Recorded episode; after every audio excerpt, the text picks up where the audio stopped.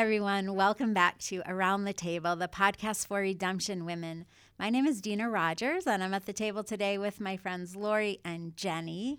And why don't you guys take a minute and introduce yourselves? Hi, I'm Lori Green. I'm excited to be back to the table, and I'm on staff here at Redemption Women. And my name is Jenny Mullins, and I'm excited to be at the table today. I am married to Jim Mullins, who's a pastor here, and have a daughter, Eliana, who's 10, and I'm excited to share. Cool, thanks. So, if you're following along in our journal this season, Lord, teach us to pray. We are in week seven, or you should be around week seven Elijah's bold ask. And as we thought about this podcast, who can we talk to that has asked God for big things? We ended up thinking, you know, even looking at our own lives, we've seen God do big things, He's provided big answers, and that gives us the faith to ask ask for big bigger things, I think. I don't think any of us like Elijah start out just with asking God for these bold things, you know. Last spring we were studying James, and one of the things James said is that we can ask and pray like Elijah. We're people like Elijah. And then we looked at Elijah's story and he like asked God to change the weather and to send fire down from heaven. And those are such big things. And I don't know that we're in the habit of asking God for big things, but then we turn around and look at our lives and we think, that was impossible what God just did. He's done so many big things. And so, yeah, so we just want to talk today about some of the big things that God has done in our lives and how that makes our faith grow and gives us the courage to ask for bigger things. Yeah, we were kicking around ideas. Who could we ask to be at the table to talk about this? And I don't even really know Jenny, but I have been at the Surge table with her husband Jim, and I think an amazing thing is how much he speaks so highly Aww. of his wife. So I feel like I know her because he just makes you sound like the most amazing person, and he that makes is, me sound superhuman. It's not true. Don't believe it. Oh well, I mean, how great to have a husband speak so highly of you. Yes, so I, I, I, think that's true. and a lot wonderful. of it is true. so because I've heard some good stories and um, said, Dina, you need to reach out to Jenny, and I'm so thankful that you're here because I've been wanting to get to know you. So will you tell us a little bit about yourself? Yeah, yeah. So I would say that. Um, like Dina said, my faith has definitely been stretched and grown throughout my life. I don't think that I would have called myself a person with big faith, but God has been so faithful, and He's definitely um, just stretched that and increased my faith. So um, I grew up here in Tempe, uh, went to school here, and then went to Grand Canyon and graduated. And then right after that, I hopped on a plane um, and went to Indonesia for a year, and that actually definitely strengthened my faith. Um, 22 year old year old kind of out in the world. Um, I can't believe my parents let me do that now looking back. Um, but that really helped catapult my faith, I think, because I had to rely on God for so much. Um, I came back from there, started teaching, and met this guy that was an intern named Jim Mullins. And we started talking, and a year later, we got married. And we had both um, been thinking about going overseas. And so we ended up going overseas together with a team of um, some of our closest friends. And really, that period of time of leaving everything that we knew and stepping out in faith that God was going to have to catch us and lead us um, really strengthened my faith it, that God does lead and He opens doors, um, that we can trust Him with the unknown. I, I'm a person that likes to have everything planned out, and I was the kid that organized everything in my house and had my life all planned out, and my life has looked nothing like I thought it would look like, probably like most of you listening. Um, but so I think that experience of living overseas and having to really trust God for big things and small things. Um, like, how am I going to get my groceries home? I have 10 things to carry and four flights of stairs. Um, so from there, we came back and helped. Um, about 10 years ago, we had our daughter, and soon after that, we moved back um, and kind of. So you had her when you were in yes, Turkey. Yes. So, yeah, that was a faith building experience, having a child overseas. Um, it was a good experience. I had a great doctor, but I also almost lost my life um, about seven weeks after I started hemorrhaging. And literally, the doctor said if we had gotten to the hospital 10 minutes later, I would have died. Wow. So So God's been doing really Yes. big things in your life for a really long time. Yeah, I've seen God's hand on my life, and there's several times where I should have died, and He has spared my life. And so I feel like through that, I've learned to um, just rely on Him and know that He's in control of things. Wow. So, yeah. So, what kind of things? Um, how has that affected your faith? What what outcomes because of these experiences that you've had? What has that done to your faith and your life that you live now?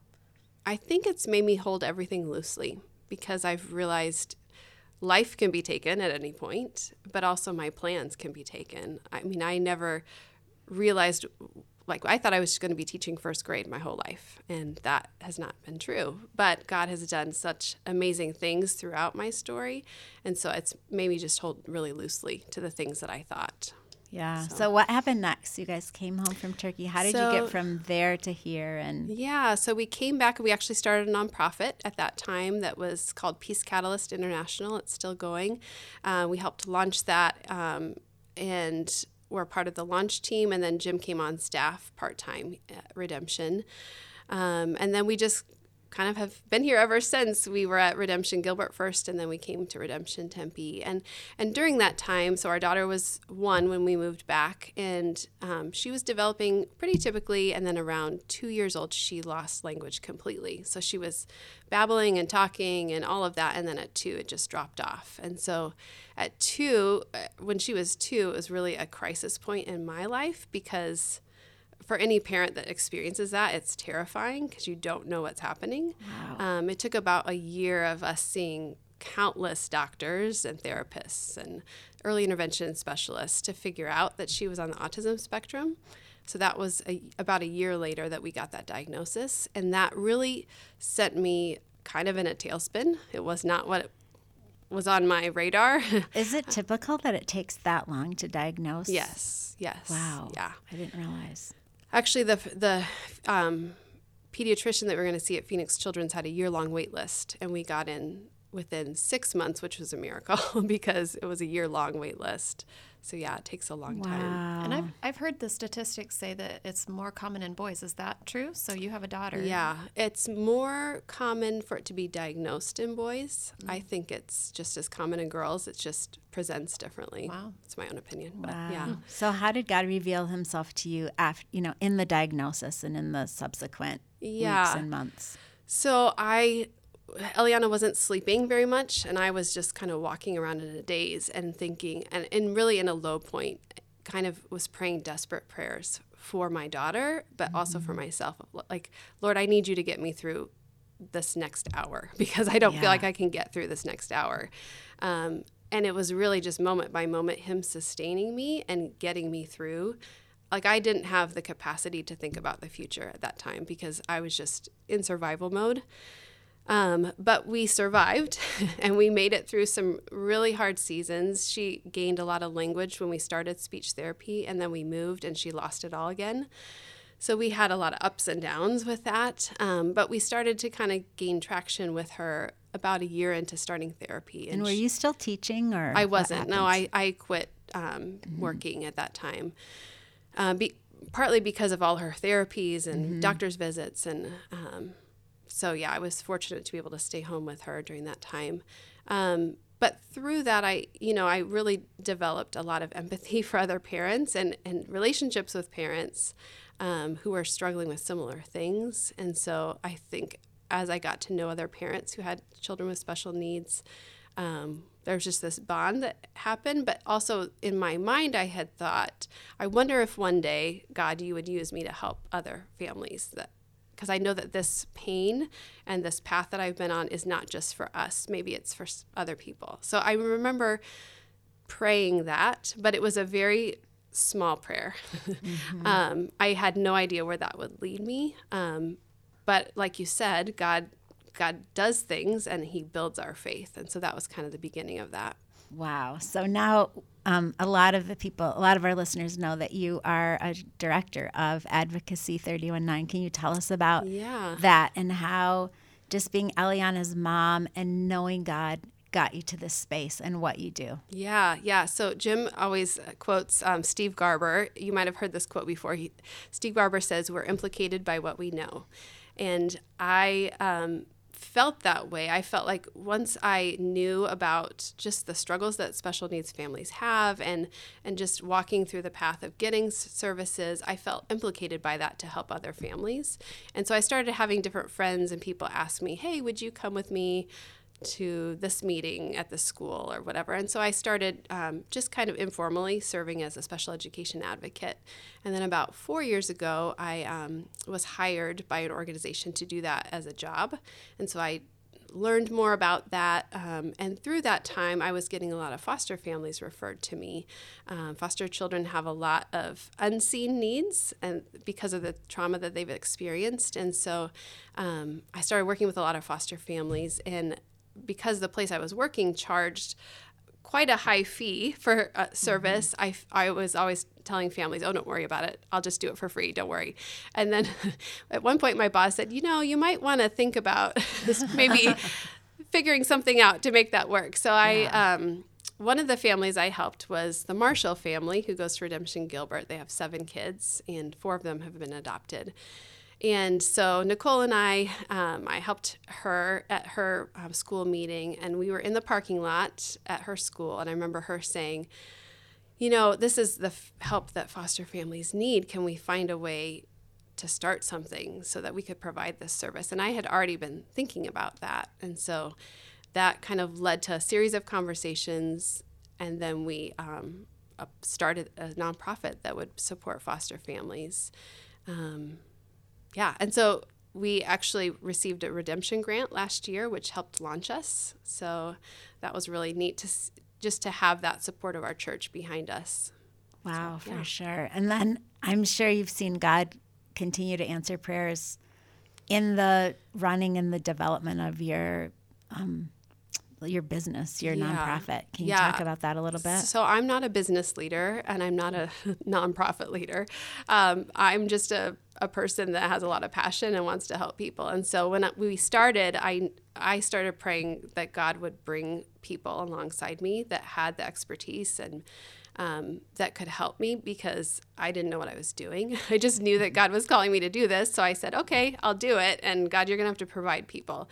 So I started praying that he would bring people, and he has, and he, he's brought um, some amazing people into our path that serve um, as volunteer advocates. So it used to be just myself going to meetings with families or reviewing documents or um, helping families navigate the system, but um, God's brought 10 different volunteers that um, can help serve other families. So essentially, we've been able to provide 10 times what we were doing last year um, because of people that God's brought. So we wow. have a retired superintendent of a district who um, wants to help. We have a um, someone that's a retired from special education. We have someone that was a foster care licensing worker. Like we have these amazing people that I could never have even thought to ask. God has brought mm-hmm. all of them to me, like random circumstances where I'll get a phone call and God will say, "This is your person. Go talk to them." And so, um, yeah, it's definitely been something that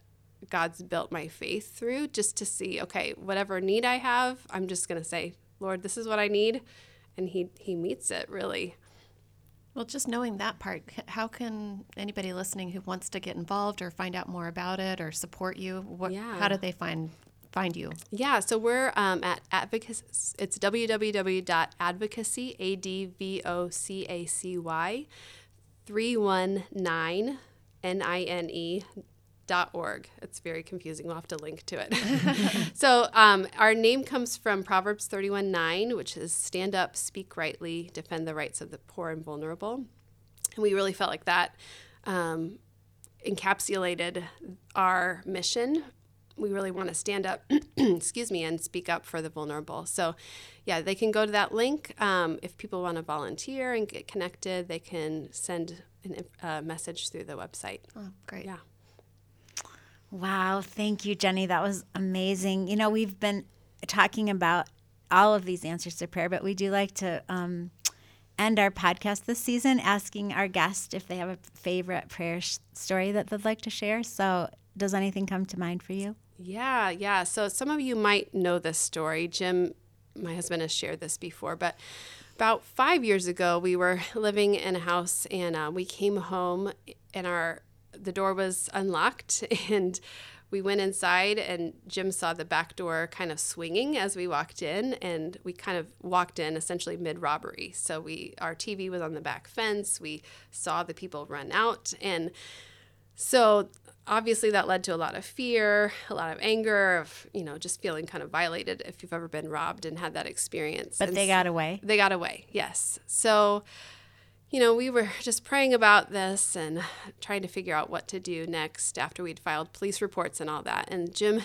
had this idea that we would um, work as a family and create this poster and talk about uh, it said something like, to the people that robbed our house, we see your skill and action in being able to um, figure out how to get in, into our house. And we hope that God will use that skill to bless our city or something like that, something ridiculous like that. And our daughter like drew a rainbow, oops, drew a rainbow and um, put a picture, and we put it on our back wall.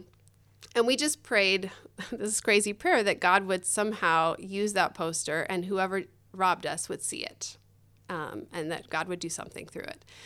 So Jim was outside in the front front yard, and this guy came by, and he was like, "Hey, did you guys lose an iPad? Because that was one of the things that was stolen." And he's like, "Oh no, I we didn't lose an iPad. We had one stolen, but we didn't lose one."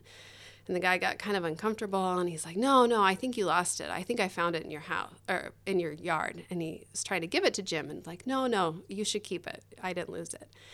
So anyway, through this series of awkward conversations, Jim realizes, oh, this is the guy. This is the guy that um, robbed us, and he's trying to somehow make it right. So they start talking, and there was a moment where it just kind of shifted. And I think the guy realized that Jim knew it was him.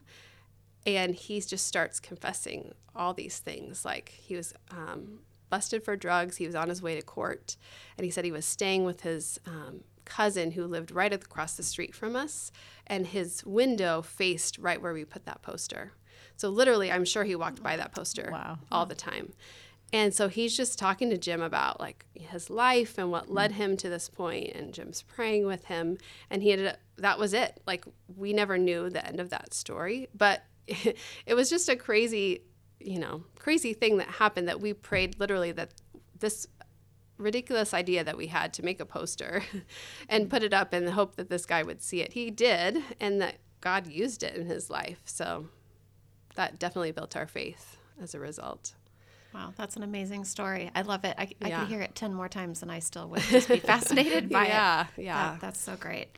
Well, Jenny, it's been so great having you here at the table with us. We're so thankful um, that you took the time to be with us. Yeah. And next time we'll be back with Ricardo Stewart, the lead teaching pastor at Redemption Tempe. He's going to be talking about prayers for the church, and you'll find that in week eight of the journal. So we're looking forward to seeing you guys again next time when we gather around our podcast table, immerse ourselves in scripture, and disciple one another towards Jesus. Thanks for listening.